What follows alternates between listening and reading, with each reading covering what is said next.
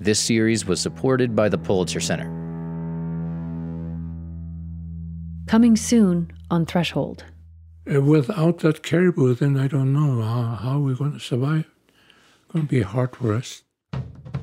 The Trump administration remains on track to hold an oil lease sale in the Arctic National Wildlife Refuge this year. Uh, honestly, I think, think that it could be good for our economy. The fight over drilling for oil in the Arctic National Wildlife Refuge is coming to a head. Some people have worked for decades to stop the drilling. This is our responsibility. And this is human rights to us. We have a right to be who we are, and we're proud to be Gwich'in. Others have fought just as hard to make it happen. We are not an exhibit in a museum, nor should the land be locked away for the peace of mind from those from faraway places. We're going to take you to the refuge and introduce you to some of the people who know it best. There was ice there all the time, but now it's all gone.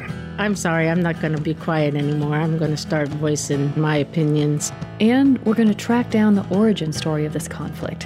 How did we get here? It's hard to bring everyone into the same conversation.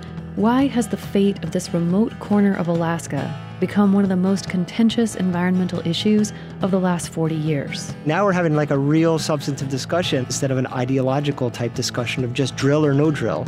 We're closing out more than two years of Arctic reporting with a special mini series about the future of the country's largest wildlife refuge. This, Mr. President, is what energy dominance is all about.